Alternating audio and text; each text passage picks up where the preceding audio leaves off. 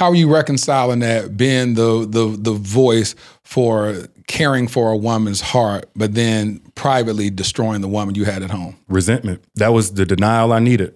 It was like if you would do anything and feel like you you right in doing it if you feel hurt enough, pissed off enough, disrespected, or taken for granted enough. These are a lot of the things that I was saying to her, like, man, you taking me for granted. And nothing to do with nothing physical or superficial. It was like how much I'm sacrificing for you. Love is a treasure chest, but once opened, our hearts become vulnerable. I, I went back to Vegas. It was this guy. He appeared as a friend. Sure enough, it led to infidelity. Alignment can't be ignored. We talked about certain topics as far as having kids. She didn't want to have kids. Um, and that was one of the red flags. And I know you desire marriage. So I think it's best you move on with your life. What you hold on, Lisa? What you do? I told him, okay. She didn't ask me why. I knew several other women's bodies better than I knew my own. I've, I watched their videos of them having sex, so I would try to imitate that. No discussion is off limits. Dear Future Wifey podcast brings healing. You inspire us to try God a little bit more. But through this platform, I have realized that it's possible. It's possible to love again. The conversations have really helped me to change my perspective on relationships. Season 7 is all about tough topics. I'm Lateris R. Winfield, and welcome to the Dear Future Wifey podcast. Welcome to the Dear Future Wifey podcast. I'm your host, Lateris R. Winfield. Listen, are you still shacking up with us? If you're still shacking up with us, can we get a commitment? Hit that subscription button and subscribe. Make sure you turn on your notification bell so you'll be notified about upcoming episodes. We're trying to hit 500K subscribers, and we're about mm, a little less than 70, 75,000. I don't know what, what it'd be at this point, 75,000 away. Uh, thank y'all so much for the exponential growth that we've experienced on the Dear Future Wifey podcast in just three years. Thank y'all, thank y'all, thank y'all so much. If you're listening to us on streaming platforms, Apple Podcasts, Google Podcasts, you name it, make sure that you leave a review and um, make sure that you subscribe on Apple Podcasts and receive downloads every time we drop one. Well, this is part two of the episode. You reap what you sow with my homie Derrick Jaxn. What's going on, brother? Nothing much, man. So the first episode was pretty good. How you feel? I feel good. I feel comfortable. Yeah, I'm, I'm glad to know that you uh, you ain't gonna bite my head off. I was a little bit nervous, man. Did, did, do you feel like you, did you come in here with a little bit of guards guards up? You you made a comment. You was like, "Hey, you thought that I had DM'd you uh, prior, like a few years." We say what year? 2014. 2014. I said that was my boy Bashe. Okay, okay. Shout out to Bashe Williams. Uh, you said I reached out to you about uh, using Dear Future Wife. Yeah. And you said that at that time you was a hothead and you was like, what? Man, forget you. Forget you. He Praise said- the Lord. He said, I'm gonna do what I'm gonna Man, do. huh? look, I've been doing it, so you ain't gonna tell me. No, Yeah. I ain't know what you was on, man. But Yeah. um, I appreciate you, darling. It's like this is a really good conversation. Yeah, that was Bashe that sent that to you. But shout out to him. Uh, he actually uh, I talked about on my previous episodes. He actually gifted me with the trademark for Dear Future Wife. So shout out to that brother.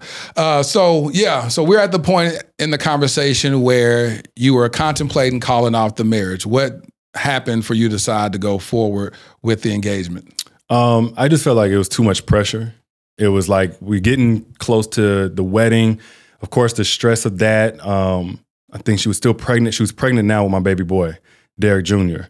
And I'm like, it's so much on the line. And then on top of that, I'm doing my thing um, in my career. So we had sat down maybe a little bit before this and mapped out a plan. Well, I mapped out a plan with her because most of the stuff that I had done from the first book to the initial whatever was in my single stages. So this is the first time we going into this chapter together, and I'm like, I got you by my side. This is what the what the play is. We're gonna do this, this, and this, and then in the next couple of years, we're gonna be able to just be in you know phil- uh, philanthropists and be multimillionaires and whatever. So at this point, I'm making multi-millions in my 20s, so she already know what's up. So I didn't want to abandon shit. You ship. making multi millions. yeah, yeah, yeah. In my 20s, I was making multi-millions. Um, glory to God. So, But so that that was that was the stuff you were doing relationship and other businesses. You other had. businesses, I had other businesses out. I So still you was balling out of control in your twenties. I wouldn't say balling out of You control. was balling. You had millions of dollars. Well, the thing about business, man, even when you got millions of dollars, there's You got a lot of IRS, expenses. there's expenses. You know, if I placed an order for, so one of my products was a date night card game. One order might be a quarter million dollars in order to get the warehouse right. And then you got trucks, you got you know uh, warehouse, you got payroll seventy thousand a month. But the, the biggest thing was Hold on, you ain't gonna just throw these numbers. Your payroll was seventy thousand a month. Yeah, man. At its height, you know, it fluctuated depending on who I had on. But if I had a marketing director or whatever, it was yeah about seventy thousand a month. So you was running this like a for real legit business. It was a, a for real legit business. Yeah, Yeah, you wasn't just sitting up here saying, "Oh, I'm, you know, you know, I'm doing this like a little mom and pop stuff." Just doing. You had, like you said, warehouses. Yeah, man. Yeah, infrastructure. Um, but I still had to work to make money. And so for me, I was like, I want to be home. I want to be home with my babies, you know. But the first couple years, as they're infants and toddlers, and we sitting there game planning, I'm like, it's gonna look like this, this, and this. I'm gonna have to grind. Um, I'm putting some stuff together so we can have residual money. And then with that, we're gonna have we had this whole plan, basically, multiple homes, mama's coming down and moving. Um, and I was like, I don't want to abandon ship um, from all of that, and of course the pressure and so on. But man, we were we were breaking down toward the end, man. Even in the engagement. And then what made you press forward? Exactly what I said. The the pressure, plan. the the plan. Like, don't give up on it. Like somehow, some way, we still got to make this work. And then how'd you recalibrate and say, "Let's get married"? Um, honestly, we just went through with the wedding. You kind of riding that high. Her uncles came down. Unfortunately, her dad had passed, so he wasn't there. But that male presence was there on her end. Um, a little bit before that, I had talked to her mom. Me and her mom didn't have the greatest relationship, but she gave me a blessing to marry her daughter. Um, so all of this stuff just felt like it was coming full circle. So on the wedding day, my mama there, my uncle, my gra- everybody on both our sides of the family is there. It's beautiful. And it's like, all right, maybe now we can kind of wash away some of the stress that was going into here of planning the wedding and all that and get back to the plan. We're going we gonna save the world and we also gonna break generational curses and we're gonna raise up these beautiful children. And what happened? Not that. Um, the, it was about a good week or two of us having a honeymoon phase, a honeymoon break. But again, I was still just my experience was okay. I clearly haven't been perfect. Actually, in the engagement, it was after the, the counseling session. I went and had lunch with a girl, and that's when I got kind of shook. Like, man, you can't go back. You can't go back.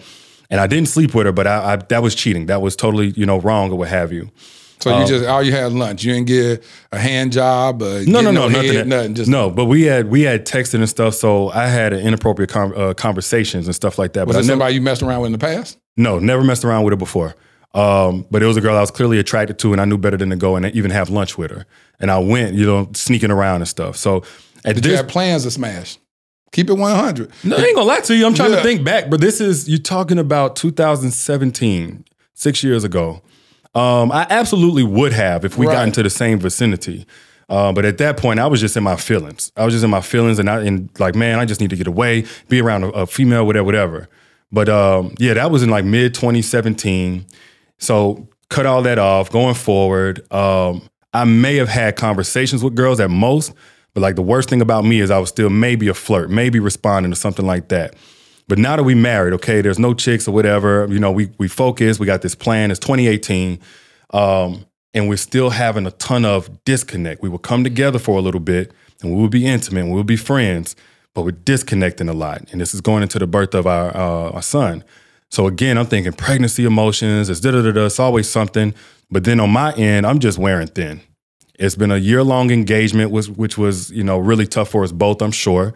Um, I know something is wrong. No, I ain't doing everything perfect, but I'm trying. At this point now, I'm just the the I'm opening up the doors on everything financially. I'm talking about new Range Rover, uh, new this, new that. Then I'm still rubbing feet. I'm still asking how her day was, trying to be emotionally connected, trips out the country, just whatever. Because I'm thinking maybe she doesn't feel uh, invested in, or maybe she don't feel soft life enough. So it would happen for a little bit where we good, and then we would kind of disconnect again. And then baby boy is born. And then now we kind of riding the high of that. So it was a lot of volatile ups and downs, go through the whole year. And now her mom's friend, who claims to be like a prophet, we go and meet with her. And this started the kind of, I call it honestly, a little bit too far, the super religious thing that started happening. Um, and the prophet friend of her mom was like, Y'all gonna have a lot to go through, and y'all gonna this, that, and the other. And then she started speaking, and I ain't like that. And we kind of clashed about that because it's connected to her mom. Um, but this is the first year of the marriage where it's like, man, now we're really, really falling apart. She said y'all gonna go through a lot of stuff. Yeah, and I mean, honestly, it's almost like the zodiacs. They'd be like, "Yeah, today you're gonna blink." Like this, yeah, it's life. We're gonna go through life. You know what I'm saying? Today we're gonna blink. I just was weirded out by the whole. I didn't understand at that time prophecy, and I believe in it now. I've met totally legitimate. So when you look back on it, was she right or wrong? Yeah, she was that about that. yeah, she was absolutely right. We went through all kind of stuff. Absolutely. Um, but for me, it was just a weird dynamic to introduce early on in your marriage. Like yeah, setting yeah, up for doom at the beginning. And then it started the whole what God told me and God said, and I'm like, you my wife, not my pastor. Oh, she started saying that to you Yes. from that relationship. Yes. And then they formed a little four person church, which I had a different name for it at the time. What name Um, you call it? Four person a cult. So so she was going to this four person church. Now she began to prophesy over you. What what It prophecy? didn't get super heavy on that until um, 2019, the actual prophesying and reading prayers off a piece of paper and stuff like that. Um, but it was 2018. This is when I got the haircut by the girl that um, I used to deal with whenever we were single. Now, me, I'm thinking it's okay, and I hope she don't feel no kind of way about me saying this, but we got to be real. At this point, I honestly thought she had trans uh, transformed, like transgendered over. She wasn't as the same person. Okay, like like definitely homeboy. Looking at the one that cut your hair. the one that cut my hair. Okay, all right. So when I couldn't get you know people to cut my hair, da, da, da, da, and this became a big deal. This was like one of the major fallouts before we really started to just plummet. Um, the girl that posted me, I was at her barbershop, but she posted me and put hearts on it or something like that. But at this point, hope she don't get offended. She looked like a boy. And I, I saw that she looked like a boy. I'm like, oh, it's all good now. Yeah. You know what I'm saying? People, this is a new age. She a man. She living her truth, his truth, what, what have you. Um, nope. Da'Naiia found out about it by seeing that story. Called, I mean, Da'Naiia is one of them passionate people both ways. And it's a beauty when it's a beauty. But she also knows how to hit you where it hurts, what to say to you, how to say it. Um, so she said some stuff, man. And at this point, I'm like, I've, I'm tapped. Now I'm really she tapped. saw she, what she did she call you gay? No, she didn't the- call. No, she didn't call me I thought you said that because of the, the picture of the, the girl. The, she looked like a, a street hooper or something like that, man. She just looked like a like. I mean, I'm not trying to be messed up. I know, like but I'm saying I'm what did- thinking it's cool, but what she did, what did Naya say that was like hitting below the belt? Um, she's still calling me a f boy. She's still saying I'm a cheater, and at this point, I'm not cheating. And and so again, it's not good enough to do stuff intermittently because ultimately, even whenever you look like you're doing something, Yeah, you- you, you making look- your person relive the same trauma all over again.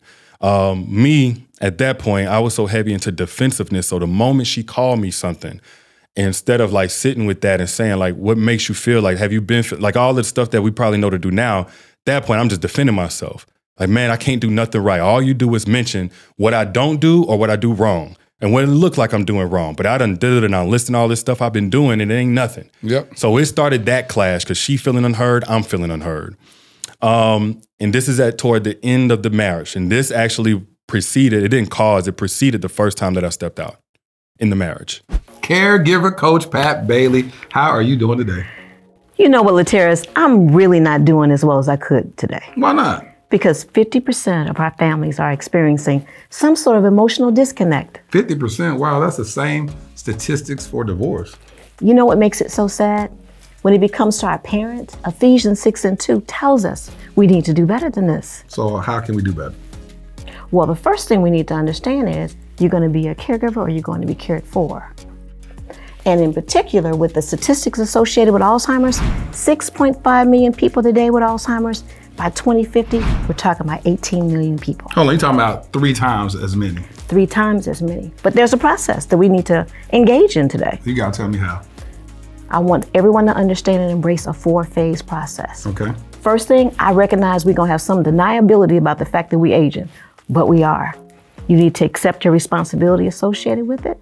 You actually need to now become a, a, a discovery agent, researcher on what do I need to do, and then you need to manage that process. Okay, so please, caregiver coach Pat Bailey, tell us how do we manage that process? Well, first thing you need to do is you need to connect with me. Okay.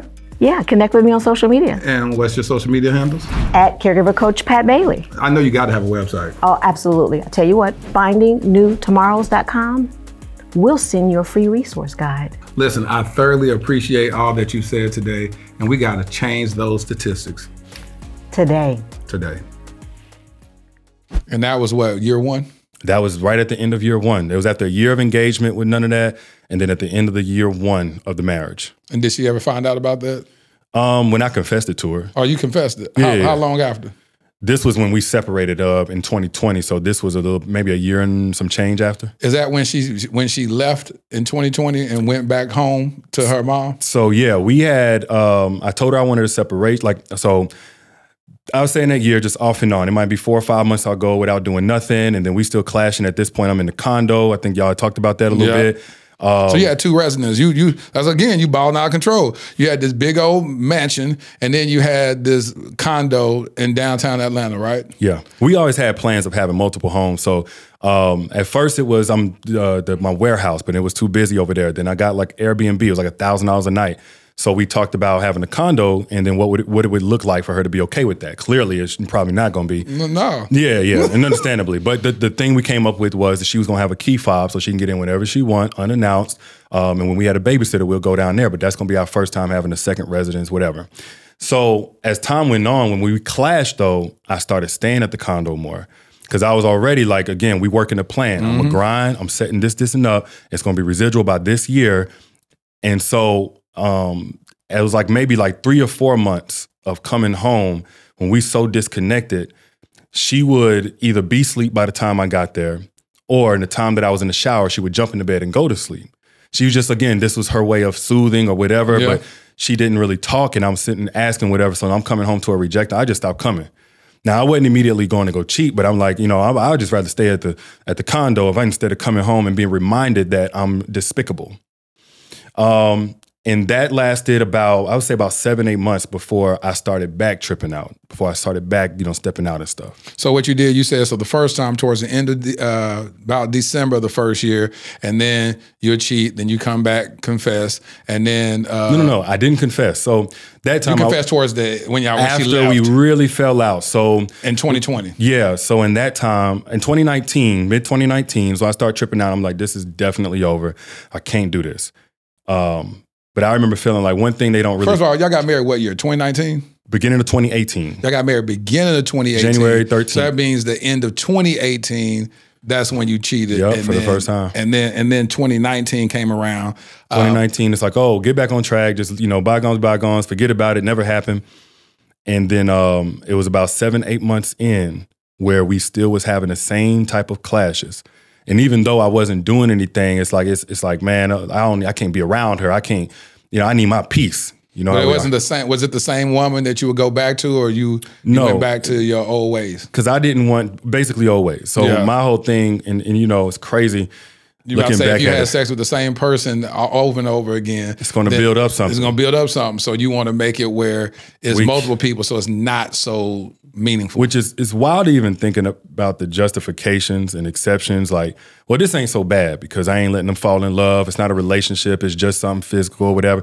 Um, but that's exactly what I was Oh, thinking. it's real. That's exactly what I was like. And man, don't don't let it go too far with one.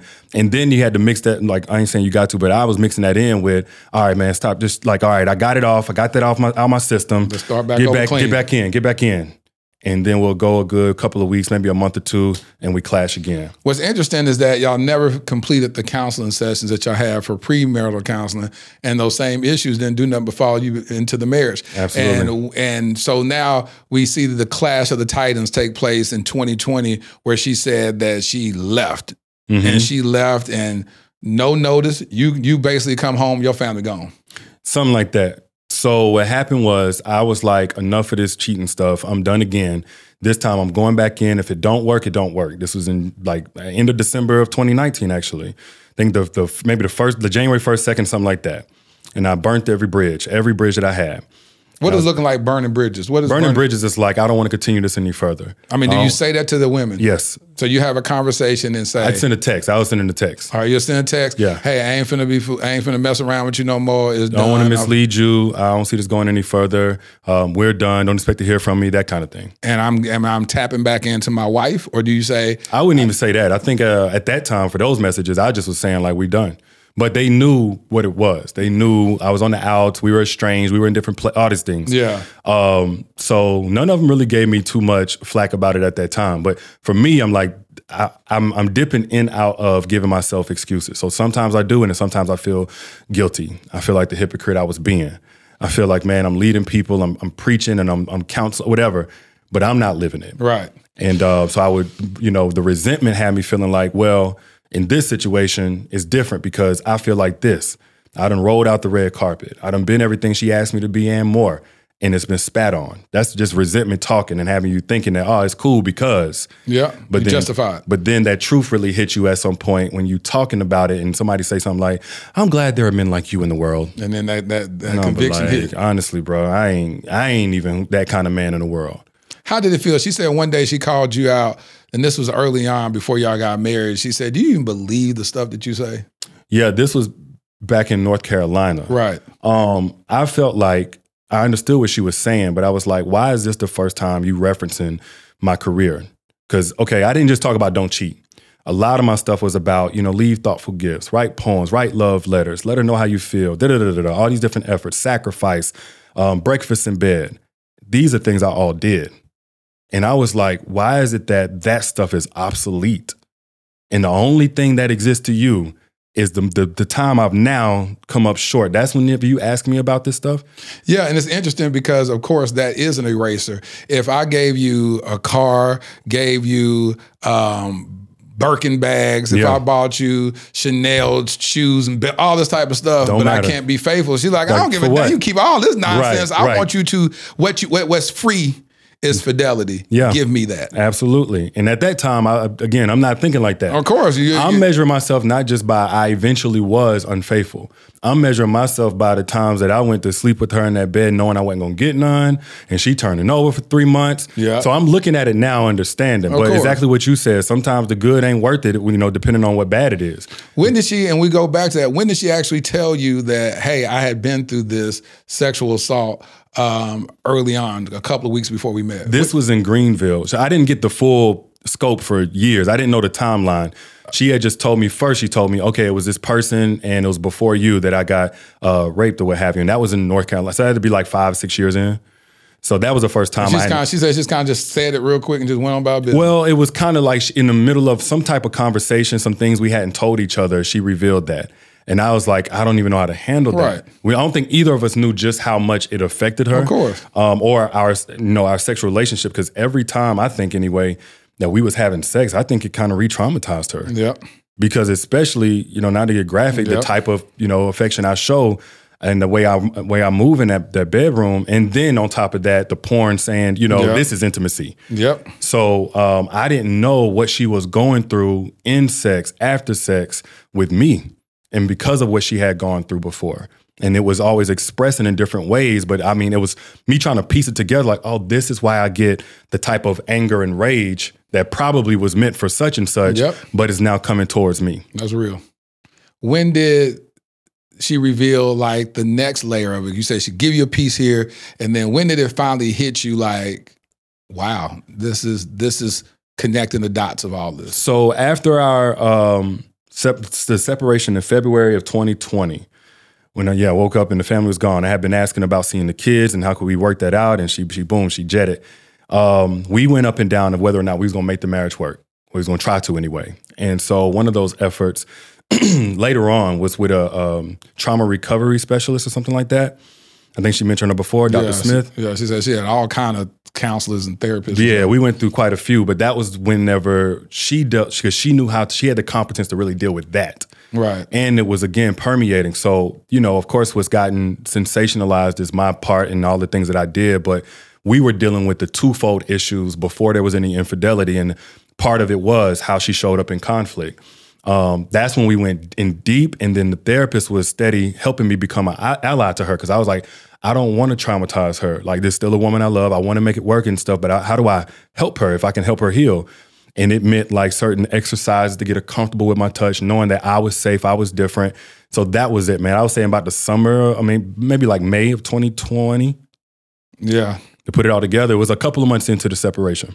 And so when y'all were separated, y'all were still working towards helping the relationship. here and there. So, you know, any little argument or whatever could cause her to ghost. Um, there was a couple of times I just, you know, I, I honestly thought it was over a few times, but I would try to keep in contact with the kids and she might ghost me for a week or two and I can't talk to nobody. Um, yeah, but most of that we were up until I would say about June, May or June. And then that was whenever it was like, we're getting divorce lawyers. She's basically letting me know it's over with. I don't care what you do. And yeah. During that time when she left, uh, did you find that as an opportunity to say, okay, she gone. I don't know what happened to this marriage anyway. Were you like, finna wild out again? I'm single now. Um, the only time when I started wilding out was when my birthday came in July. Before that, I was just flying up there.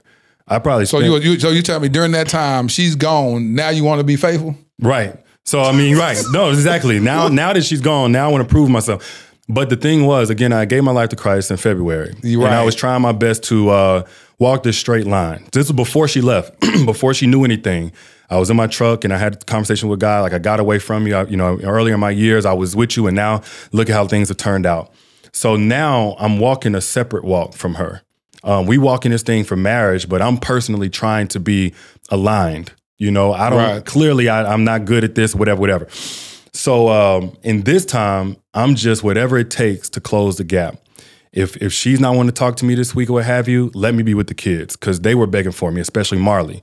I would hear Marley crying for me, and she would ask me when I'm gonna see you again. Honestly, we all at the mercy of your mama's. I ain't say this, Yeah. but I was like thinking to myself, we all at the mercy of your mama's anger with me. You know what I'm saying? So I'm trying to soothe her.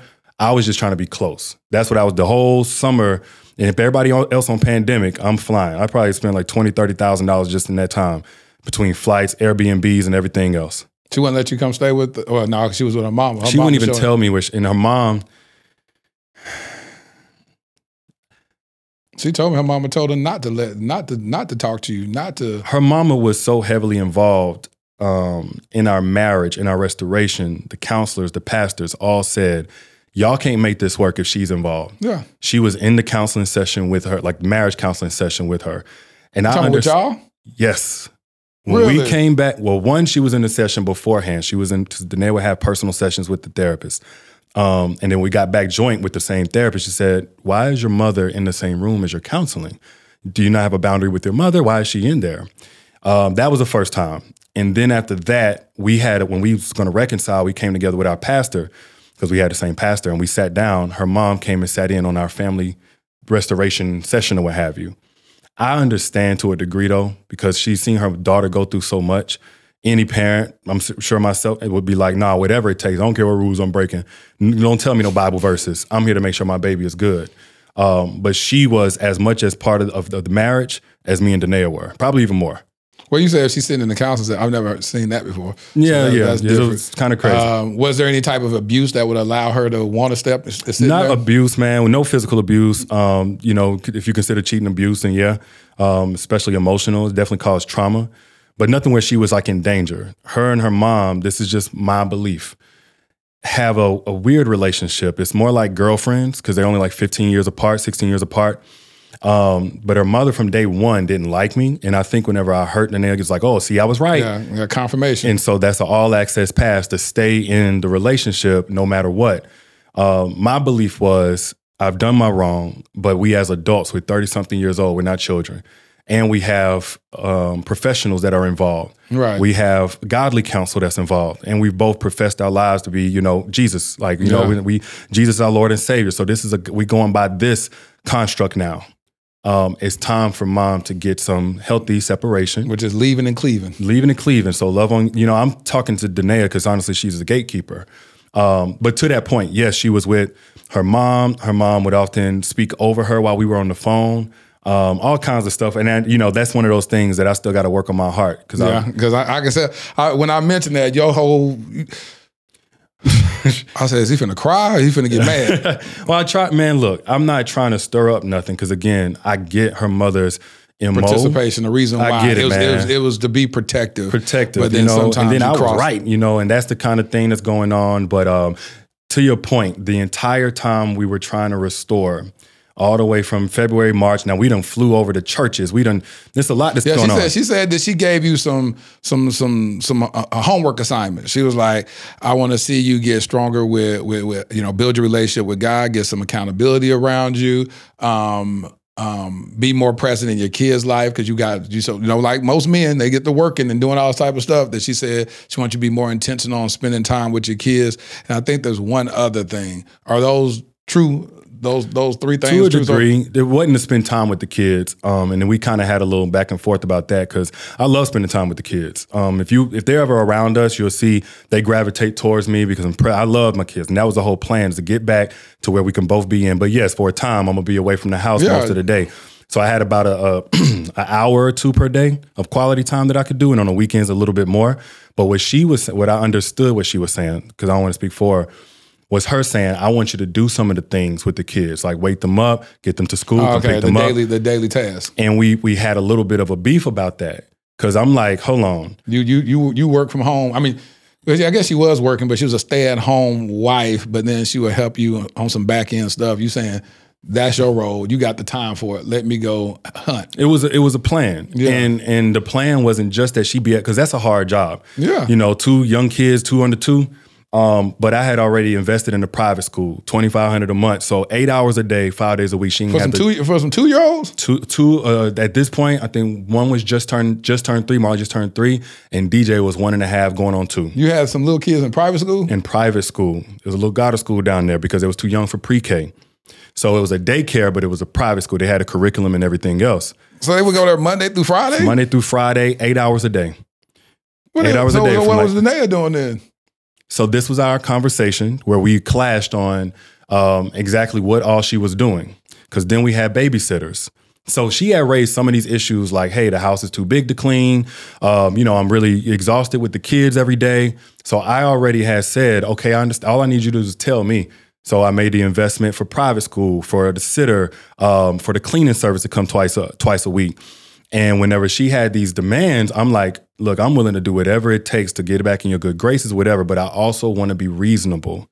If I'm working, paying every bill, you don't have to touch anything or whatever, and that includes the fun stuff, and investing in this soft life thing, what are you going to be doing? That's what I asked. Because by this time, she's not working with the company anymore, actually. She wasn't working anymore.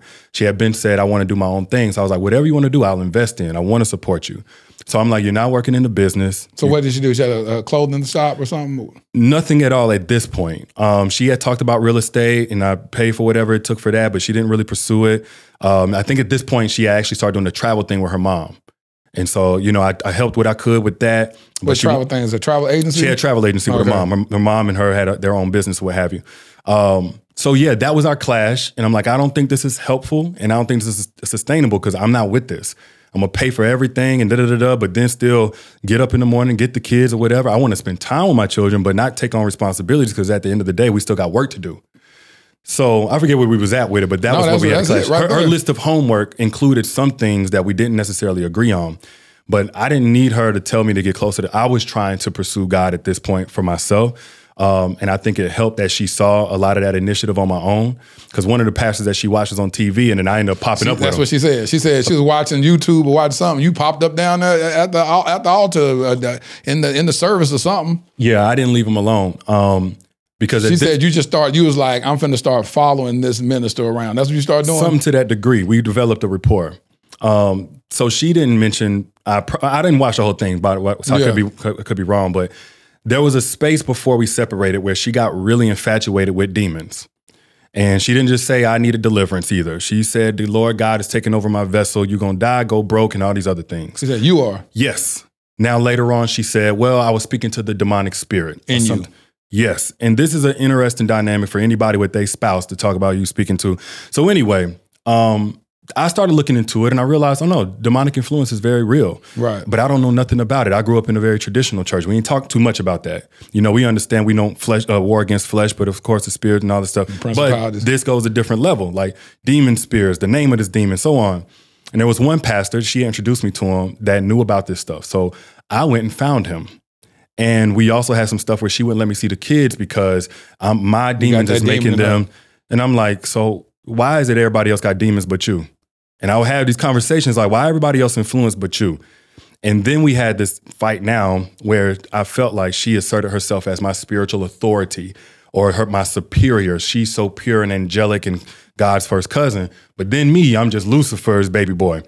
Um, me, I'm getting clarity from this pastor because now I've watched enough of his stuff or whatever. You trust. Met him, and he took to me, and he was able to tell me some stuff that validated that he was indeed a man of God and whatever. And he took to me and was like, "I could see your heart or what have you." And I was like, "Look, I want to serve you any way I can. I want to be a part of the ministry or what have you. So that's what started. When I, I didn't just follow him. We was talking. He was kind of mentoring me. He became my spiritual father. And so, um, did anybody else confirm? Was there some deliverance service where maybe that pastor and a couple of other apostles or something linked around you and cast the demon out of you? Um, they they cast like I did go up there to the front and I got the deliverance and all that stuff, but it wasn't like necessarily what she was saying. It was um, when we all discussed it together because now he's a friend of the marriage. He wants to help us. And when he was like, you know, Da'Naiia, you may be seeing some stuff like a spiritual wife, spirit wife, or something like that. He's Right. like, that's absolutely true because he's out here smashing and dashing or whatever. Right. Um, but some stuff you're getting, you have to be brought up and taught how to interpret it. So Da'Naiia was actually, I, I think anyway, very well meaning um, because she wanted to protect her family. At one point in time, she was trying to protect me, praying over me. Um, before we separated, I had woke up one day and she had her hand on me and she was praying over me. So it was like sometimes it came from this pompous place of, you know, uh, throwing the book at me and judgmental and so on. But at times it came from a very nurturing and protective place. So he he confirmed we both needed deliverance, um, and even because of her mom's involvement, that she needed deliverance right along with us in order for everything to come back together. And so, what happened to where now? What what transpired for her to move back from? Where was she in Denver? Where, where was the family She was from? living in Denver. Mhm. And what made her transition and say, okay, let's you know uh, reconnect with my husband and let's try to make this work and move back to Atlanta? So that pastor had um, this was after my birthday, and um, I've been wilding out and stuck. I'm like, it's over with. Honestly, felt so empty, man. And I cut everything off before I even knew if I would have a chance with her. But at this point, I had started rebelling against God because I'm like, God, July. This was in July, February 4th. I gave my life to Christ in the truck, and um, it's like, all right, tomorrow. I, I was. It was for different reasons. I didn't want to go back home before that, but I was like, tomorrow I'm coming back home, and uh, we're gonna make this work. We're gonna thug this out the, the the God way. Yeah. And that's whenever I came back to she was gone. I was like, the day after I gave my life to Christ, things started going here. And I blamed him. Mm-hmm. I went through some rebellion all over again, man. Screw this, F it. So anyway, that was the end of July. I was like empty. I'm like, man, I done rented out yachts and I done did all this money spending and these, these you know random girls I'm kicking it with. Um, I don't even know them or like them. So Uh, just being real, like I don't even like you, like you know what I'm saying. So I was like, man, go on somewhere, man. And uh, you know, before she before she said anything, I again burnt the bridges. I'm so off and on. But August comes around. I think it was August, and my spiritual father was going to have another event. I had stopped kind of being around him for a little bit while I was in that stage. But I was like, I need to go over there. So that And- stage was just the month of July. I would say June into July. Okay. Yeah, So February, she, she leaves February, right? February, you give your life to Christ. The next day she leaves, you start trying to get your feet in Christ. Uh, you start, you find that once you connect with the And I went head first into it, man. I made friends with pastors. I re- Willie Moore Jr. I was Yeah. reached out to him as a man of God, and I was like, man, what group are you a part of where y'all stay on the straight and narrow? Yeah. And they didn't know anything about any of this. Yeah. I was pursuing this. I'm like, I don't want to. I don't want to mess this up again, you know. So anyway, um, what was the question You- again? so you started working towards that. And Working then, towards and that, July, and then she's- July, you said what? because we were talk, we were discussing my birthday, and she was like, "I'm not seeing you for your birthday," and I was like, you know, you know, abandonment still Oh, hurt. yeah, yeah, yeah. I ain't healed nothing to do with abandonment wound at this point. Um, so I was like, my birthday. I was like, can I at least see my babies? You know what I'm saying? Can I do that? Well, I'm taking them to a church event. I was so beside myself. Um, so anyway, we definitely knew the relationship is over. She getting, we got a child custody agreement in place, all this stuff. Um, I had my rendezvous. Then after that, cut everything off. My spiritual father gonna have an event. She happened to be at the event. Oh, really? This was actually down here in Dallas. He was gonna have it at the Marriott. He's gonna have like a, a three day event or something like that. Um, I had, I was like, I want to, I want another chance with my family, but I don't know. You know, it's just too much. But I brought a picture to put it on the altar and pray and everything else. Her mama came with her and brought the kids, and we had not at this point talked in like two weeks. So it was the first time you seen your wife at church with your kids. In a minute, yeah. No, we had seen each other throughout the summer, but this time, No, I'm talking about you said for two weeks. There was a couple of weeks. I had actually I had we had discussed me seeing the children because I kept trying to just keep some closeness with them. Um, I went up to Denver to see them, and from that point, she ghosted me. She stopped answering. So I was up in Denver for like five or six days. Uh, she wouldn't answer or what, nothing like that. And then like a week and a half later, we was at the church at the same time. And you looking up like, wow, there go my wife and kids. I broke down, um, really seeing the kids because I was like, at this point, I'm wanting another chance, but I'm also understanding. And she's kind of beat me up at this point. So I'm like, whatever on that to a degree, but I really, really miss my babies. So they ran into my knees, and I'm like, man, like maybe. And so he had the sermon. Afterwards, he all he offered to see families that were trying to restore. And that's whenever we had the session. Her mom came in and sat right down with her um, as we had our family session. And at some point, the pastor said, "Why is mom here?"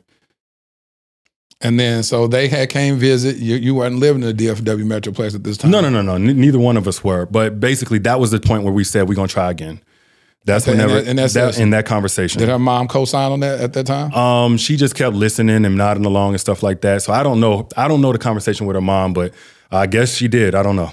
And then y'all decide to let's do it again. Let's do it and- again. And decide to what? Move to Dallas. First month is I'm gonna spend up there because she wasn't ready to part from her mom yet. So I, mo- I got another Airbnb for 30 days, Dang. and then we moved down to Dallas um, together, um, and we moved to another Airbnb while we found a place, and we uh, we started the restoration. And this is where, honestly, bro, the whole thing, this was like one of the most beautiful things that was happening. I could tell some distance happened with her and her mom because I could always tell whenever she was close. She would come, man, I'm talking about, she get a call, come back, and she hates me. Now it's some distance. Now we're starting to reconcile. Now we're talking. We're still going through with the therapy. We crying, we expressing, we forgiving on both ends. Cause everybody know about my sins, but it was some stuff she, you know what I'm saying? So um, the kids are seeing it, you know, and this is when I started, I wrote a book, Healed Together Hurting Each Other, but I wrote it based on all the things we were doing. We had a schedule now. So we went through that process. This is toward the end of 2020, I think. Things ain't perfect, but we we fighting for it. We in church together. We serving in church together. Um, we praying um, most of the time together. We doing warfare, all of it. And then comes 2021. What happened in 2021? March of 2021. I think it was the 22nd or 23rd. No, no, no. Actually, let's a little bit before that. A month prior, my auntie passed. Um, it was my mama's only sister. And that was really tough for me because she was always the one that was most proud of me outside of my mom. And two weeks later, my dad passed. My stepdad passed. And so we went to, um, at this point, man, I don't take losses well. You know, deaths are nothing. So I'm messed up.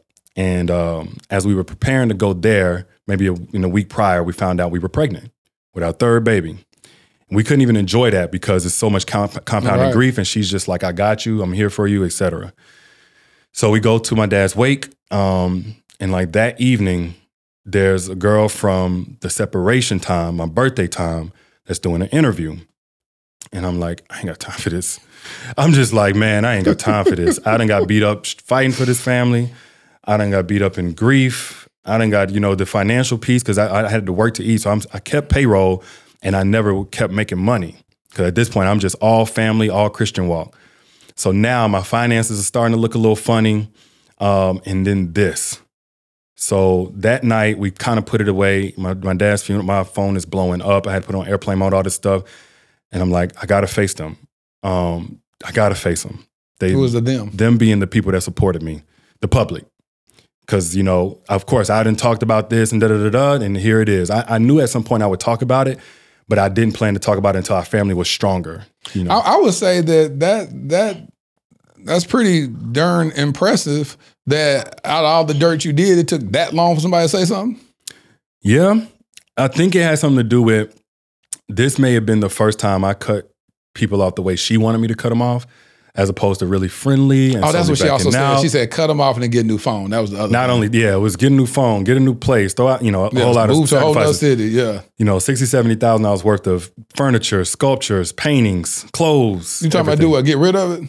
Throw it away. I wish I knew you. Don't sell it. Don't give it away. Gosh, I wish I knew you. But What you talking about? You just throw it away. I know you gave it to some people. It was one or two things I gave away. Um, because when my family found out I was going to throw away all this expensive stuff and sculptures and stuff, they was like, "No, we're coming up there."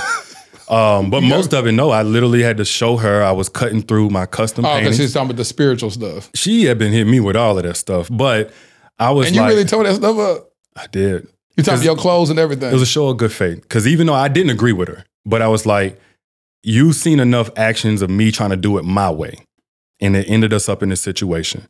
Last thing I'm gonna do is still assert myself as the authority on how this needs to make you comfortable. So if she's saying it's triggering her, I was like, I'll give it up. Because so your family came and got got some. some of my family came up there. It was like, nope, we taking this, we taking that. Um, this was actually, excuse me, in the separation. So she wasn't there. And they was like, nope, they found out through all this stuff, TVs and everything. Man, so we fast forward to 2020, like again, compounded grief. And then I'm like, I want to face them. At first, she was really, you know, really pissed, but supportive still. She was like, you know, we knew this was gonna come. I'm 10 toes. You know what I'm saying? I got you, da da da. And then we come So hold on. So I get that you really want your marriage to work, then, huh? I never would think that, and that's why I said you got to wait. Can't pass judgment on people. I literally assumed that you were stuck in a marriage. You were getting along just to get along, but your heart was really wanting to be in these streets and smash all these women. No. You're saying that what I'm getting from you, you ain't even saying this, but what I'm getting from you is that no, I really want the marriage to work. It just so happened that I was doing this stuff behind the scenes when I felt neglected and felt this type of stuff. It was you really pa- want to be married. Absolutely. I wanted my family. Um, I wanted to be married, but I wanted us to stay cohesive. That was the biggest thing on my mind. Stay in So, the so house. answer this real quick. So be married or want your family? Meaning, would it be okay to have this this perfect hybrid of a relationship? Hey, Da'Naiia, I have a propensity to smash chicks on the side. Can you be okay with that? I'm gonna give you this soft life, give you this wonderful life you live in. I love my family. I'm gonna be here for my kids. Hey, I, I love them. I got three kids now. This is amazing. But just let me go out here and smash some people from time to time. Would that She- be the perfect world for you? No, that'd be hell. Why? Um, because it was hell when I was doing it behind her back. I wasn't happy. I was coping. Um, she actually offered up for me to be with other women. And I think this may have been after she saw something on my phone but hadn't told me. But she said, you know, what if I just allow you to have other women? And I was like, I thought it was an opportunity to talk. I'm like, no, I don't want other women. I want things to work between us. And even as I'm looking back at it, really, bro, that sh- it still shouldn't have come to that because I was reacting. You know, she don't, we not doing good or whatever. Instead of being accountable to the principles of the marriage, my vows, I was accountable to how I felt. And that was again a part of this long pattern of I'll be good so long as I feel good about you and how we doing. But the moment I don't feel good, screw it. So you tell me a perfect situation for you going getting remarried again is a woman that says, I believe a man, because I've had women come to me before. Women have come to me over the last couple of years, and when I've spoken uh, about infidelity in the past, I have women come to me and be like, because it's not normal for a man to be faithful. So let me tell you something, Terrence, if you choose me as your wife, you can go smash women on the side. It don't matter. That don't bother me. As long as you taking care of the household, as long as you don't let that mess come to my doorstep, I'm cool with it. But the reason why I personally can't do that is because I think you're speaking to the, not think, I know you're speaking to the lowest version of me. That because of my faith and my relationship with Christ, I can't operate like that. But then a lot of times men will say, well, look at the men in the Bible or whatever. I understand that. We're not in that time.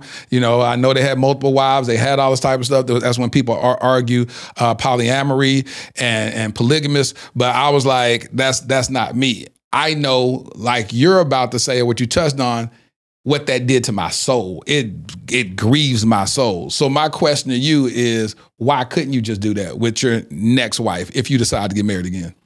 Um, the variety of vagina never pulled me. It wasn't like it was more so physical. It was emotional.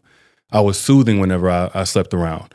Um, that I had when basically like this. Okay, so when the times where I was faithful, like I might spend six months here, eight months here, whatever, three months. When I was happy, I curved girls that most guys would do anything to get next to.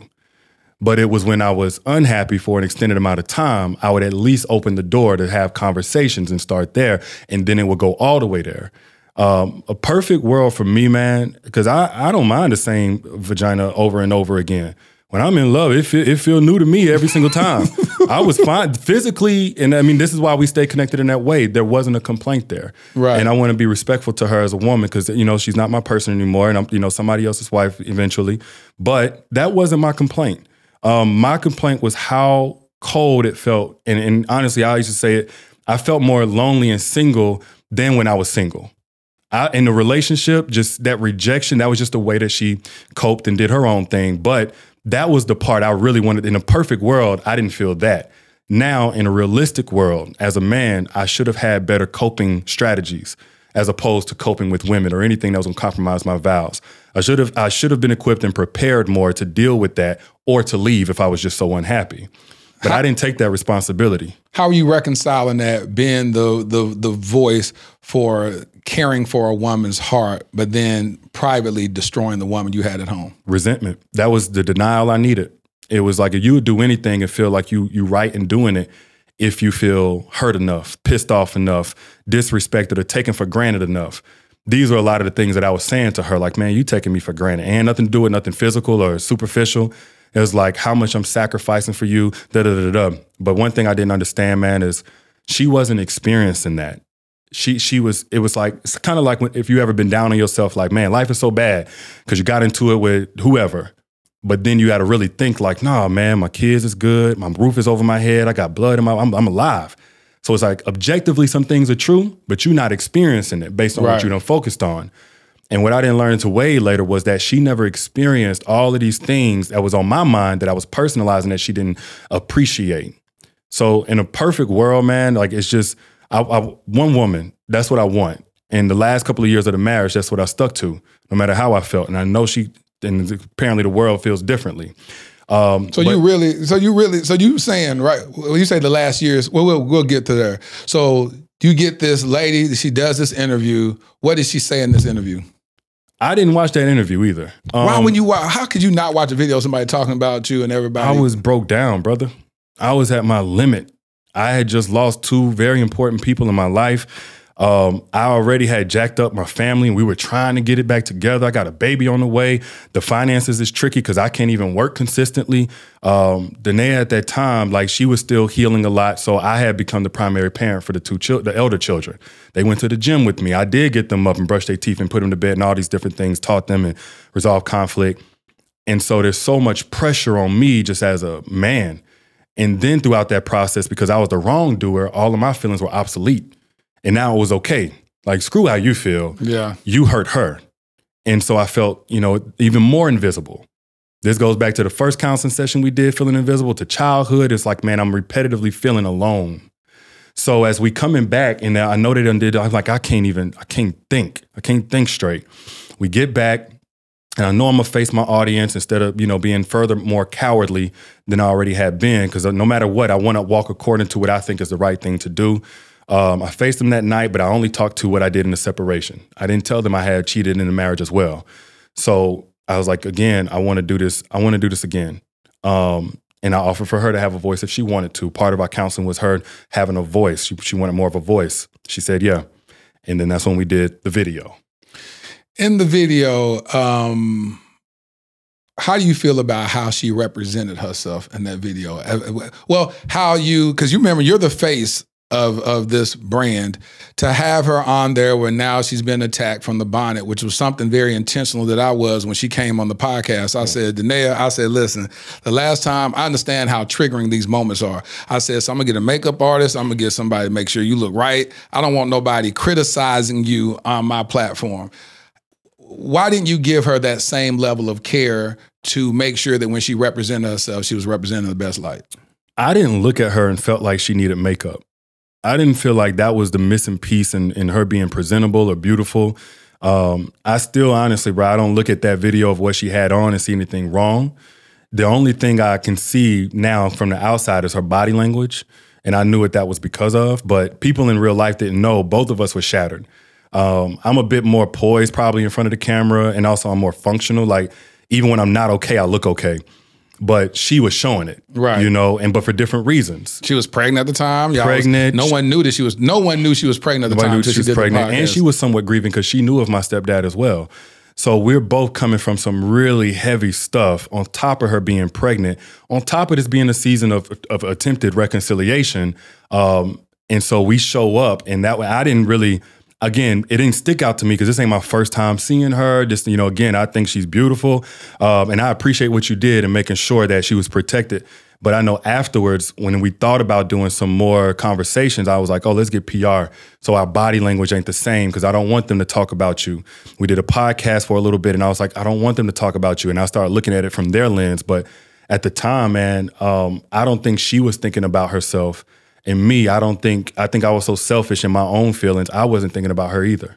What did you? How did you feel um, when the video dropped and people kept talking about her bonnet and they kept saying, I see why he cheated on her. I see why. And they started making the quote unquote victim. That's all we knew. We didn't know about what, what, what she was doing to you in a relationship. So now she's this victim and now they're victim blaming. She's the reason why her man is unhappy. She's the reason why he's unfaithful because look at how she presents herself. Of course, he's going to want one of these baddies that you see on Instagram. How did you feel seeing that?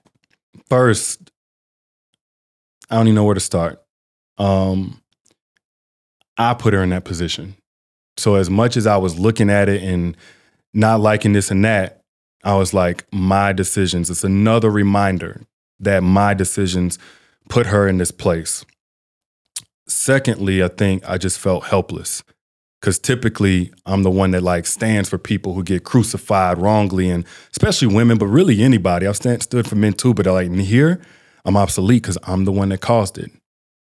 Thirdly, there is no connection to a woman's looks and a man's integrity, mm. one way or the other. Um, she can't look good enough to make me a no man faithful. Teach. And she can't look bad enough to make us step out. Teach. Um, so just in terms of what they were saying, I was like, that's that's bullshit. Like the most beautiful by society standards women Right. have Still gotten cheated cheated on. on. Yep. Because it's, it's it's not about her looks or her makeup. It's about my character Thank you. and, or lack thereof. So again, it sucked not being able to say that and stand for that. Um, and I was appreciative of those who did uh, because they were doing what I couldn't do. And so it was really like, I mean, the shame that was already there, the guilt and all this other stuff. And then you add in the the ripple effect of now family is getting involved. Her mother is, I mean, you talking about might as well moved in. It was so much that went on. I just like totally now I'm obsolete and I'm moving myself and I'm fine with that. Cause I need to make sure she's okay to, to healthily carry this baby. Because she's pregnant still. We still got to go to these doctor's appointments. Yep. She still got to keep an appetite. Um, me, I've been in the middle of scrutiny and I was fine with that. Like, man, talk about me. One, I deserve it. Two, I'm kind of used to it. Um, But you in- used to it on that level though. Even on that- because people people people love Derrick Jaxn. It's a lot of men that didn't like you, Mm-hmm. but women love. You look at your social media following. I mean, it's, when did you ever have a million people following you? That's a lot of people. That even when you uh, even when the video came out, people still. I would hear people say, "I don't care what he did to his wife." I still find value in what he's saying because he helped me through this and he helped me through this and his video helped me get out this toxic relationship. So no matter how much the world crashed down on you by that, you still had, and I still say the overwhelming majority of people are women that still was advocating for you. Um, I feel a little differently, man. I think not only advocating for me, I think they were advocating for what I stood for and that it didn't just wash that away. What I've gotten from them anyway. Because I had people that turned on me and I totally Yeah. understand. Um, but the people that in, in real life or even online, they were like, that doesn't take away from your truth. But for me, again, I had rumors go viral about me before. People just don't remember because I wasn't as big.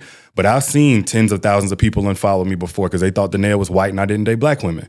So I already kind of knew, but I also think I just was too numb to that. Now, this is the first time that scrutiny is coming to somebody I love or somebody close to me because of me. Right. So that was my whole attention went to this is a new experience for me in that regard.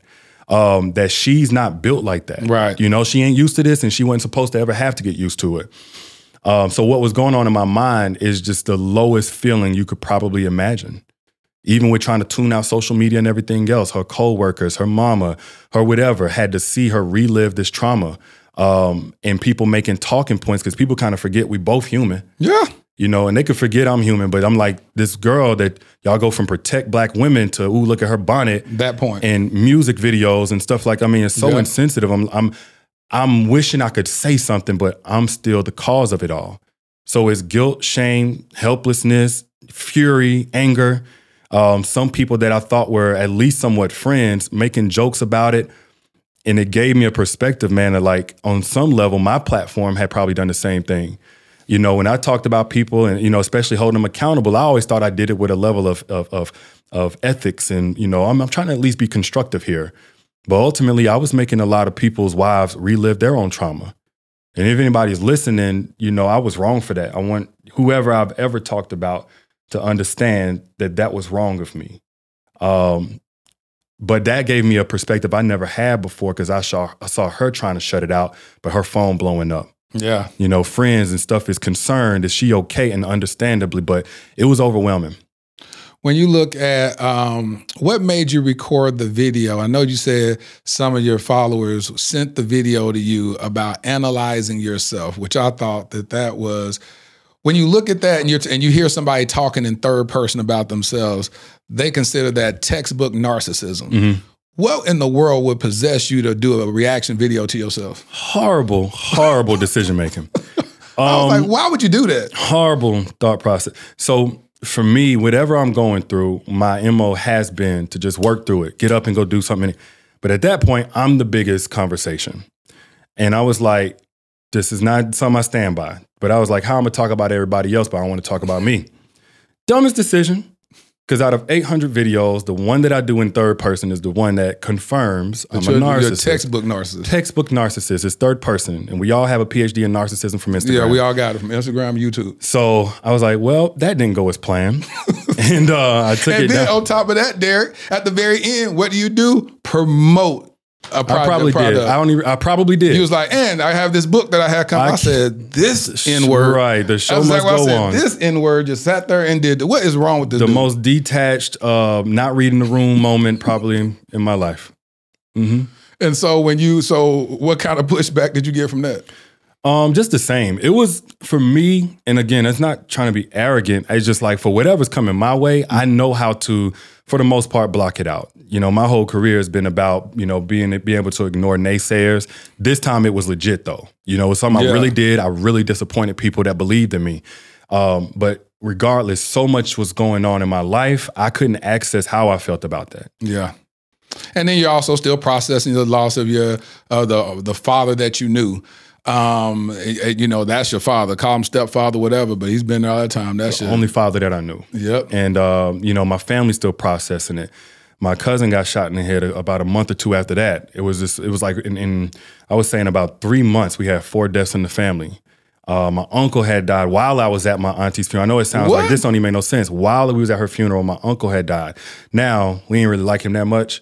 So I, I mean, I, my mama gonna why I'm sorry, but I ain't like him that much. So that one was a little less impactful, just knowing that you supporting your family who cared about him. Yeah. But the other three were really tough. Um, but it's like, man, I can't be a victim, and my children need me. I can't fold. I put everybody in this situation, and I wanted to fold. I had the gun on my lap. I wanted to fold. I wanted to be out. you contemplated suicide. I was I was on my way to pulling that trigger. But Marley came out. Um, they were getting ready to go somewhere. Marley saw my my tail lights on and said, "Ooh, Daddy's here! Daddy's here!" Because I was out of the house for a while, and she came and jumped up on the door right at that moment. Are you was in a car Yeah, I was in my truck. I was just doing it in my truck. in the driveway, in the, in the garage or something? No, it was in the driveway, um, in a little cul-de-sac.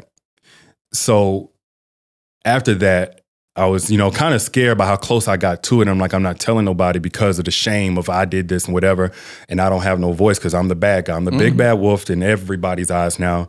Um, the resentment in the house is tenfold. Um, I can't stay, say enough about it.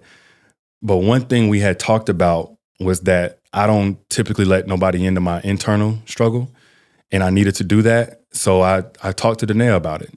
Now this we're not in a good place here again, and I talked to her about it, and she kind of stonewalled a little bit, just didn't have much to say. But that's when a little bit after that, um, I decided I couldn't do the marriage anymore. This was in 2021 because she was laughing about it with her mom. That she was going to commit suicide? She was laughing about it with her mom. I, I got wind of the conversation. Um, this was after some texts I saw. She was still talking to her mom about the marriage, which wasn't, I mean, like, who can't forgive after all the forgiveness I needed, you know? But this one where I was like, not that she's so bad, you know, in this moment, but it just made it clear how far away from me her heart has turned. Did you divorce her? Did you say you wanted a divorce by text? Yeah. At that time, we, and anytime we tried to talk, especially if it involved her mama, she either ended up yelling or she stonewalled, like blank face until I got done talking and had nothing to say. Learned in therapy, her like she witnessed that about her mom yelling at a man, whatever. I never did, but I didn't do well with no yelling. So I knew this is to do with her mom, and I told her, "Hey, not only do I, I I can't do this anymore, but this unresolved issue with your mom is a reason why." I don't know if she mentioned that or not, um, but a lot of people don't know. It had nothing to do with infidelity as far as why I decided I needed to leave.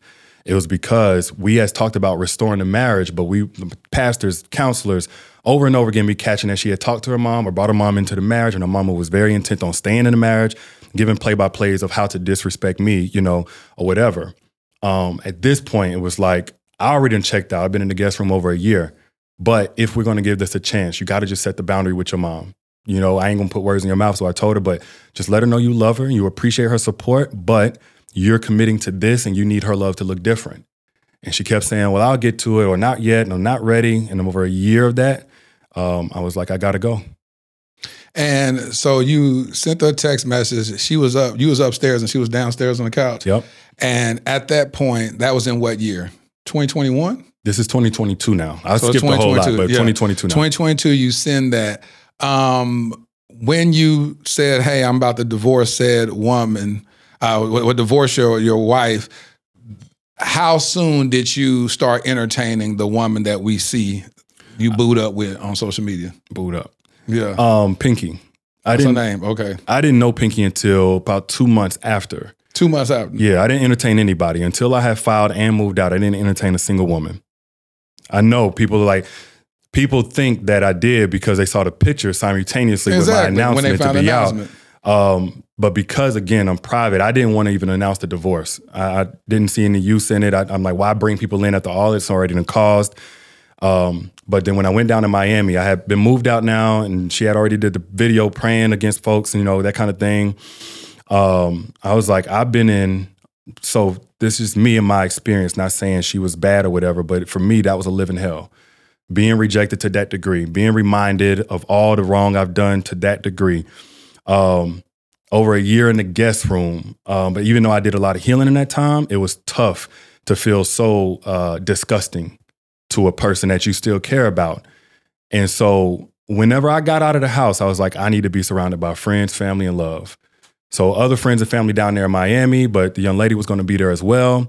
And um, yeah, man, we just enjoyed Art Basel, and that's people taking pictures. And honestly, I didn't care because I was like, y'all don't know my life. You know, I don't want to live under the shadow of what people could think even though looking at it is kind of careless. Yeah, you like I'm with a whole woman. I, at least make an at announcement. Least in the, at least in the public eye. Yeah, sure. make an announcement. Me and my wife respect our privacy. We have decided to dissolve our marriage, and then whatever they see you at that point on. Yeah, it is at what that, it is. At that point, it was. um Again, this ain't no excuse, man. It just I'm just living and learning in real time. Of course. Um, there's some grief there with the kids because we also getting ready to go into Christmas, the first one without the children and then also actually divorcing is still painful. Even if you grew apart, you don't love the person no more it's romantically. No matter how you look at it, it's a death. It's been over a year since I started that detachment, but I still was feeling some of it. Um, but ultimately, I was trying to be rebuilt up. I didn't went around feeling like the world's greatest big bad wolf. I wanted to be around people that loved me and cared about me. And yes, some of that included feminine energy that just at least liked me as a human. Right. You know, it's not even about sex. It's like, man, do you you even smile whenever you look at me? Yeah, I've been coming in to rolled eyes, and you know, somebody walking when she hear me coming in, she walk. Understandably, by the way, let me say that. Right. There's a but lot of built-in failure, a lot of mismanagement of our heart, mismanagement of all that, and then disappointment, like, trauma, um, reiterating the trauma, and you know, so many different things going on. Probably some stuff apart from me that ain't got nothing to do with me as well. So I understand it, but two things can be true. I understand it, and it was effed up. It was 100%. messing me up. No, who who want to sit in that? That's why most people get divorced. That's why most people say, "I'd rather just start over fresh. I'm gonna take these lessons I've learned, and then I'm gonna try to do better in the next marriage." But this right here just ain't working. My mentor told me though, man, you got that for five to seven years. He was helping coach me through it. I had prepped my mind to be able to endure that. It just was still tough.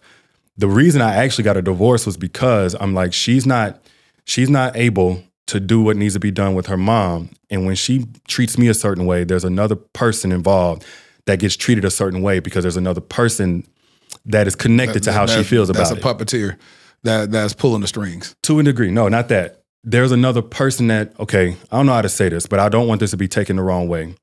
So our eldest daughter, she may have spoken on this, is darker than the other two. Oh yeah, she said that. She said she didn't used to like that. She she she said she didn't like that daughter. She had a lot of resentment towards that daughter. So me, like in the house as an infant, as a toddler, because she's saying it, and I don't think you might un- not understand like this what is- it looked like in real life. in time. real life. Oh, these are I- I- experiences. I, can imagine what it looked like. So, um, me, I could often intervene or kind of settle things out because I know that she loves that girl. I know that she loves her children, but it was affecting their relationship and how she treated her, or how harsh she was, or how she talked to her. And I uh, got that from what she's saying. She's saying that when somebody says that they don't like their child because the dark skin of this child reminds them of the type of women that you preferred, then It's a different level. It's a and different I didn't understand it, but I again with Grace, it's just like, you know, even she's saying she's trying to work against it. So, all right, you know, family business. We're gonna work through this. But I'm the one that saw the one, the two year old go for affection to their mommy and get turned away while the other two light skin or the other one light skin at that time child gets all the love and affection and the dark skinned child to see that. I'm the one that hears our dark skinned child say things reflective of how she feels mommy feels about her. Um, so when as everything was in a stagnation or regressing, it wasn't just me getting pushed away or treated a certain way. Yeah. And again, I, I really hope people just tr- approach this with compassion because I don't think any of us manage all of our emotions perfectly. of course not. And she's done a ton of sacrificing for every one of those kids. And I just need to say that because she's not a bad mom. Right. Um, but I said the longer that I stay in this space, knowing that she's not going to do what I need her to do, um, and that therefore that's that stunts her healing, our reconnection, the longer she's getting put through that, the longer the kids are getting modeled, the disconnection, the resentment and tension remaining. Um, I don't know if she was talking to her mom at that point, but without her making that stance and saying, we committed over here, we were not moving forward. So anytime she got triggered, anytime I put whatever, she that it, it was two people receiving the brunt of that. And somebody had to draw a line and say no more. I can respect that. I can respect that because what you did is give more context behind what she even admitted, and I believe that what you said she will never deny. She'll say, "Yep, I that, that was." But she's yeah, man. But with all of that, because one thing I noticed, um, and I hope she don't mind me saying this, is that sometimes she dealt with shame of feeling like she wasn't perfect. She cried about sometimes how she dealt with our daughter. Um, she had a lot of insecurities as a woman, but also as a mother. And so I hope that she knows that it doesn't take away from her love for the kids, her sacrifices for the kids, the things even now I don't see because we've been co-parents now almost a year. So there's many things she has to take on now that we maybe used to split that's just strictly on her, and including our third child.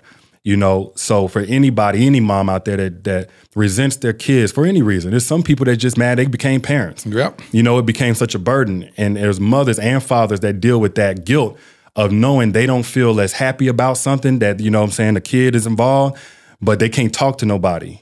And what I'm saying is, you know, is it don't take away from that. And she still her love is still genuine, and she's still a good woman. That's good. I'm glad you you said that, which goes back to this Mother's Day post that you made. Mhm. What made you do that? And I believe that while it's good intentions, for whatever reason, people didn't receive it as such. When you look back, hindsight been 2020, why you believe that that wasn't received well? Well, Shade Room didn't receive it well, and the blogs didn't, but people on my page did. However, you know, um, I caught wind that she wasn't happy with it. That was my third year posting Mother's Day. For me, and I'm not saying it was the right decision, but the romantic relationship is completely separate from the co-parenting relationship. True. So I honored her in real life before Mother's Day about her being a mom. I would send her text to say, Thank you for taking on that, especially if the kids went to urgent care or something. Thank you for being the one to take care of that. Thank you for being there, taking off whatever you might be doing for work. So in real life, I honored her. And actually, her mom was there. I brought her flowers. I had the kids pick something up. The It- day before, she told me that. yeah, that was that was a regular thing though. As co-parents, I'm like, we may have, you know, our chapters close romantically, but we still are teammates when it comes to them. She said the reason why it was kind of backhanded uh, compliment is because you blocked her on social media. So how can you block somebody but then make a message or uh, an affirmation post without them quote unquote seeing it? So I had to block her because before y'all interview, she was throwing around our picture online. She was in her story. She had a whole webinar called the Cheating Husband Stories. It was like when I saw that you had titled it "Breaks Her Silence," I was like, "Broke what?" It was already broken because she had been. But for me, I wanted to allow her. Her to- she want to express or tell her her story. That I don't deserve a space to speak on what's valid and what's not. Um, and so I was kind of letting her do a thing, but I can only handle so much. If she's doing all of this, people are sending, sending, sending. So I blocked her. Like, I can't handle that. And I don't want to start retaliating or, you know, whatever, speaking as well. So I didn't say anything about her at all outside of Happy Mother's Day. But I honored her in real life. I honored her on loud, um, out loud online the same way I had the two years prior um, because it was separate. And I meant everything I said in there about her being a great mom. But yeah, I had blocked it and I unblocked it because I was trying to tag her, but her settings won't let me tag her. But yeah, that was it. And I took it down when I, you know she's not comfortable with that. Fine, no big deal.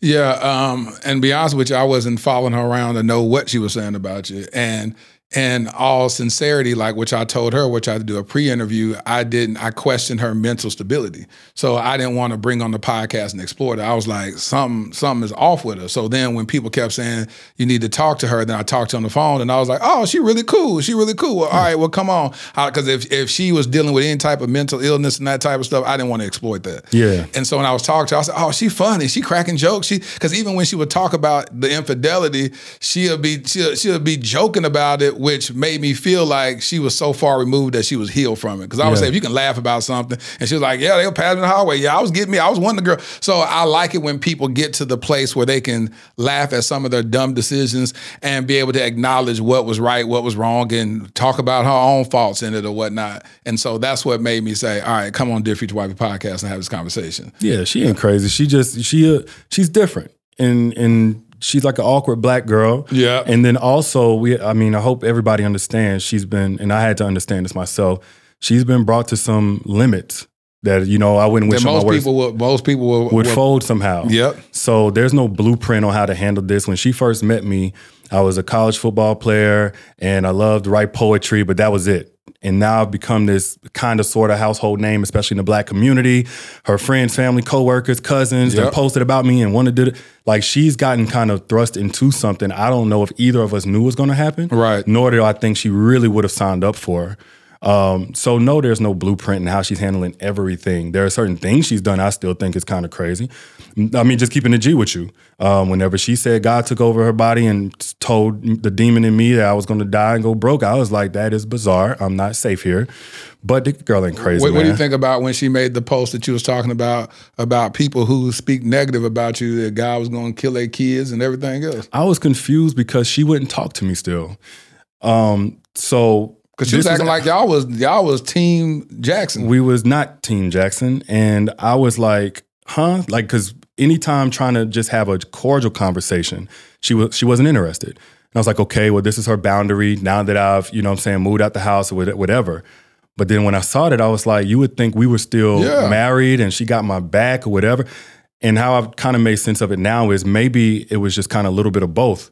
Maybe it is I don't rock with you or whatever, but maybe she was treating it as because we're legally still married, or maybe she had some hope or something like that. She's not to just cover me in prayer. She's to cover uh, she's to cover herself in prayer, but me as well. And that's warfare prayer, man. Like I understood it, um, and that's light compared to what I've gotten in real life. That ain't got that was PG. That was safe. That was Barney. Well, it offended a whole lot of people because he was talking about killing their kids and God's to do it. So I said, I know God loves you. What I looked at it when I saw it, I was like, I know God loves you, Da'Naiia, and God loves Derrick. And y'all all his kids, but I promise you, if he didn't just start killing people for killing his own son, he sure ain't gonna kill him for, for for talking bad about you and Derrick. But she learning, man. She um I mean, you want a war in the spirit. Yeah. You want to speak against those things that are trying to operate against God's plan for your life.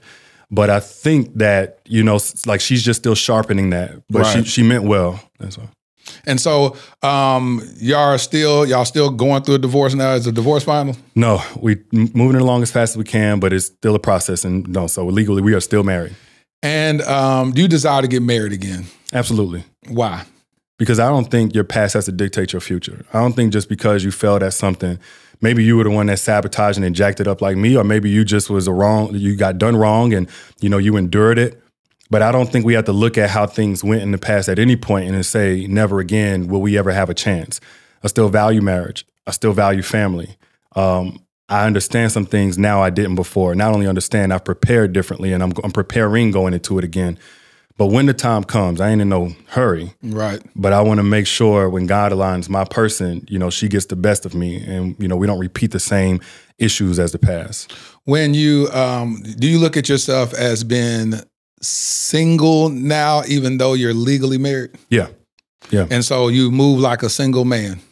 Um, to a large degree, I'm I'm moving like a single man who's focused on his children and his um his healing and personal growth.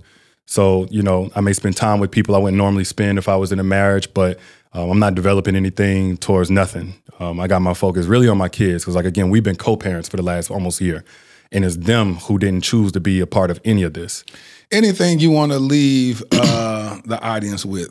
What would you What would you like to say? What's on the heart of Derrick Jaxn and what would you like to say? Whether it's to matter of fact, I don't even want you speaking to the women. I want you to speak to the brothers that may be in the same situation as you've uh, been in. Feel like you know they've tried, they've uh, mismanaged their marriage, cheated, whatever. What would you say to those brothers that, as they always say, "Well, he can't tell me nothing," when we've been in them shoes before?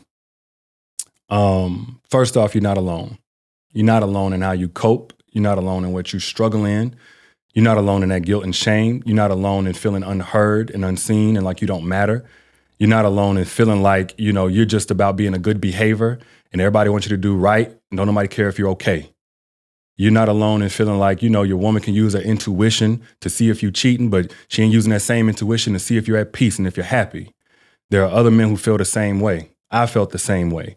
And let me also say, it's not always somebody else's fault. I don't even believe in relationship problems as much as I used to. I believe we have internal problems that we bring into a relationship. So for everything that you're feeling, even though you're not alone, your wife, your girl, she ain't the enemy either. She ain't the cause either. And if you're like me and you're reactive, you're apart from your masculine role. We're supposed to be the standard. Femininity is supposed to be the responsive agent. So what that means is instead of getting in a relationship thinking like me, I'm speaking from where I feel like I really dropped the ball, so hopefully you don't. Instead of feeling like, well, long as she do me right and pour into my cup and so on and so forth, I'm gonna do right. That's a recipe for disaster, man. Of course, you don't want to do a good woman wrong, but it should be about you being a good man to your standards, your principles, regardless of that woman's behavior. And if she's not good enough to do right by, probably best to go ahead and let her go. That's not me preaching. That's me hopefully trying to reach somebody you know, who still has a family and you have the opportunity to keep that intact, or you have the opportunity to keep it from suffering such humiliation and such damage before, you know, it eventually fizzles out. Um, and honestly, I will speak to women as well as men. No matter what decisions you've made, if you've been the villain like me or the victim like I have at times as well, don't let that define your ambition going forward. You may have messed up, but you still have you have value to offer this world and you got value to offer somebody in love. So maybe you was a part of a pattern like me and you stepped out and that's the big sin, but maybe you had a pattern of sabotage. Maybe you had a pattern of overreacting, never trusting, closing down, whatever your pattern is. It doesn't have to be your future. And that's for any woman that done chose the wrong man over and over again, endured the wrong thing over and over again, or any man that's endured the wrong thing over and over again, or chose wrong, etc. That's all. Derrick, you know some giftings are given without repentance. But I'm telling you, you you got a gift for this thing.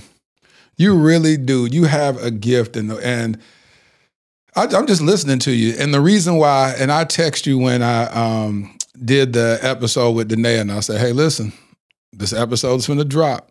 I'm gonna keep you lifted up in prayer because the the thing that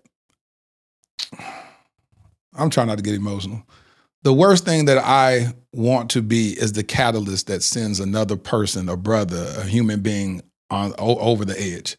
And so I'm sensitive to my to the giftings, the the the platform that God has given me. And so I'm sensitive to the fact that even though this brother, because the thing about it, and I'll, I'll level with you, if I had a platform when I was at my worst point when I was married, mm probably would have looked at like like like people looked at you. It just so happened that I didn't have the platform when I was cheating on my wife. Now, of course, I could say, well, I wasn't also over here giving relationship advice or whatever. But I'm saying if my worst day was televised, how would people look at me? If our worst day is publicized, how would people look at said individual? And so I offer people the same grace that I know that God extends to me. And so I text you that day and I said, listen, brother. I want you to get your healing. I want your family to be healed. I want your family to be restored. And I want you to know that I'm praying for you and I love you. Because at the end of the day, you still my doggone brother, no matter what. Mm-hmm. And then when I found out that you're a brother in Christ, you really my brother. And so what I say to you, King, is that I'm standing 10 toes down. I want to see your family healed, restored. I want to see y'all have the best co-parenting relationship ever. I want y'all to be able to uh, um, go to lunch together and dinner together. And people are like, are they back together? Like, no, this is what healthy looks like. Yeah. This is what healthy looks like. Yeah. And instead of passing on generational curses, I want us to pass on generational healing. So I want that for you and Da'Naiia. Uh, I pray that God continues to heal those beautiful uh, kings and queens that y'all raising up so that they could see a healthy relationship, see what healthy co-parenting looks like. Absolutely. Um, and that's what I want for y'all. That's what I'm praying for y'all. Matter of fact, I'll just end in prayer. Heavenly Father, I lift up the Jacksons before you right now in the name of Jesus. Lord, I thank you for my brother coming on this platform and bearing his heart, bearing his soul, showing up 10 toes down, and for him to even name the episode, You Reap What You Sow. He has been totally transparent and honest about how he's been showing up and the lack thereof. And God, I hope this episode touches the hearts and the minds of the people that witness it, those that are coming just to see some sensationalize uh, a story to be able to pick out sound bites to attack uh, your, your people. God i ask that you convict their hearts and they're able to see okay god i see it now. I understand. You know and i want us to be able to offer each other grace. Grace god and we thank you we thank you for uh, their relationship the even the demise of the relationship. We god we thank you because all things work together for the good of them that love god and to the called according to your purpose. So god there's also a lesson in this. We give you all the praise the glory and the adoration. In jesus name we pray. Amen. Amen. Derrick thank you so much. And thank you. For being Appreciate on the Future Wifey podcast. It's my pleasure man. Thank you. Ladarian thrusted suddenly into Child Protective Services in 2015. My nephew, black, a boy.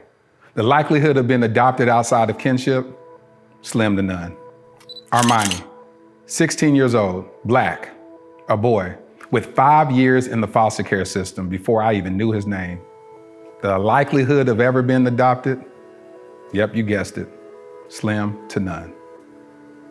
While Ladarian and Armani were trying to survive and barely thrive in an overpopulated and underfunded foster care system, I was living my own life, doing well professionally. Having been a single father with a daughter who at that point was doing well in college, it was my time to live my life, right? Wrong. I felt unsettled, tireless, agitated.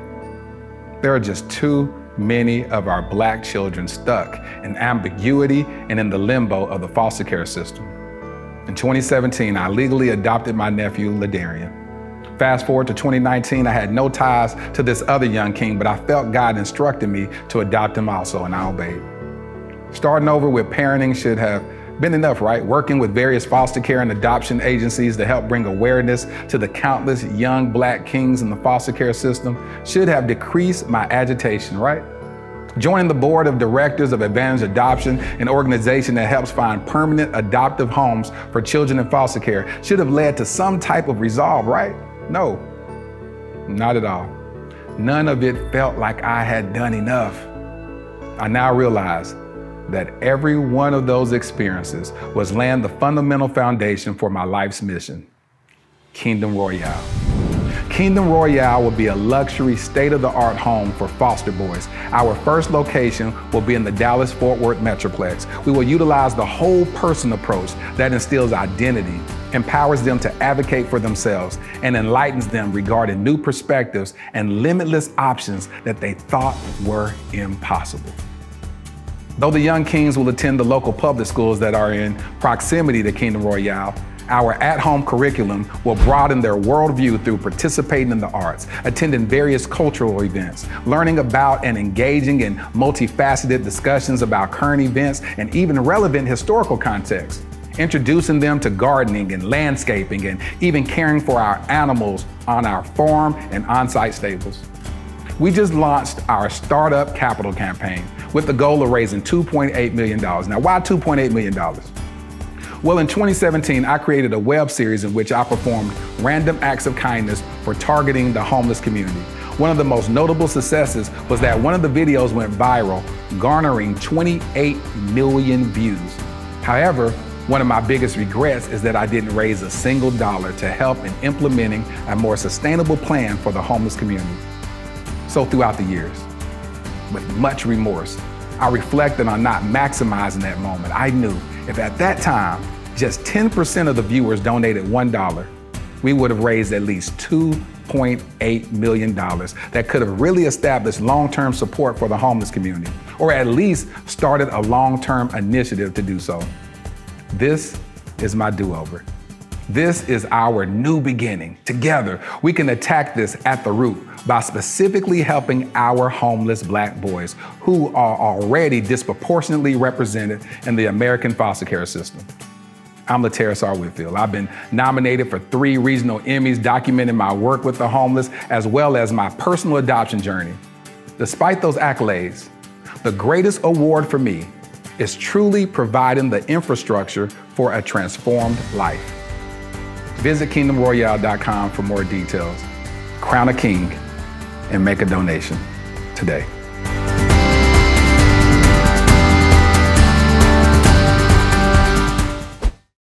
I know a lot of y'all may have your feelings or opinions about why I decided to interview Derrick Jaxn. Well, I believe that the Dear Future Wifey podcast was or is a platform that curates conversations that allow a safe space to be created. Um, this is the season of tough topics. What better guest to have than Derrick Jaxn on this season? And so I thank y'all, those that were able to stomach these uh, two episodes, because a lot of y'all were saying, I'm not going to watch it, but I know curiosity killed the cat, and y'all decided to watch anyway. Thank y'all so much for rocking with us. Um, it's interesting. You know, I'll call Da'Naiia, talk to her, ask her, you know, fact check some things um, through her, find out what was a what was the truth, what was the lie, um, or just a misrepresentation of one's experience. Because sometimes people have an experience and not realize that that didn't quite happen like that, and so is what it is. But listen, uh, I thank God for the opportunity to allow men to share their hearts. If this episode triggered you, if you have been um, entangled in the web of narcissistic abuse, I pray that you find healing. I pray that you get therapy and counseling so that every mention of the word narcissist or any uh, introduction to a person that has those characteristics doesn't trigger you, that you can actually listen and engage and say, that's what I'm not going to allow myself to get involved in again. Um, to my understanding, Derrick has not been diagnosed with narcissistic uh, disorder, um, NPD. Um, so we're not going to just throw labels around. I do believe that uh, he's just has been a very manipulative person. Um, that's what he's been in the past. Hopefully, he's been delivered, set free from that, and aims to do better in his life. Can't do nothing but hope for the best. So there's that. Uh, to any victims of, he talked about suicide and how he was very suicidal. To those who uh, may have struggled or may are struggling with suicide ideation, I pray that you get help from that. I pray that you go through therapy, get counseling from that. Um, those that may use suicide as a manipulation tactic, I pray that you find other coping mechanisms. Um, you know, I just pray for healing and restoration for us as a people, um, not just black people, but just people, the human race, healing, restoration. I serve a God that is a God of redemption. So that's what I'm believing for. Well, here's my favorite part of the podcast where I speak to my future wifey. Dear future wifey, I will honor you in speech and actions. I will consecrate my flesh daily to kill not only the spirit of infidelity, but even the propensity to make any fleshly decisions that will impact handling your heart improperly. Our marriage will require work, but we are equipped to handle it. We are also wise enough to lay our burdens at the feet of Jesus and humble enough to consult the couch of therapists. I come against the spirit of pride before it takes root in our minds.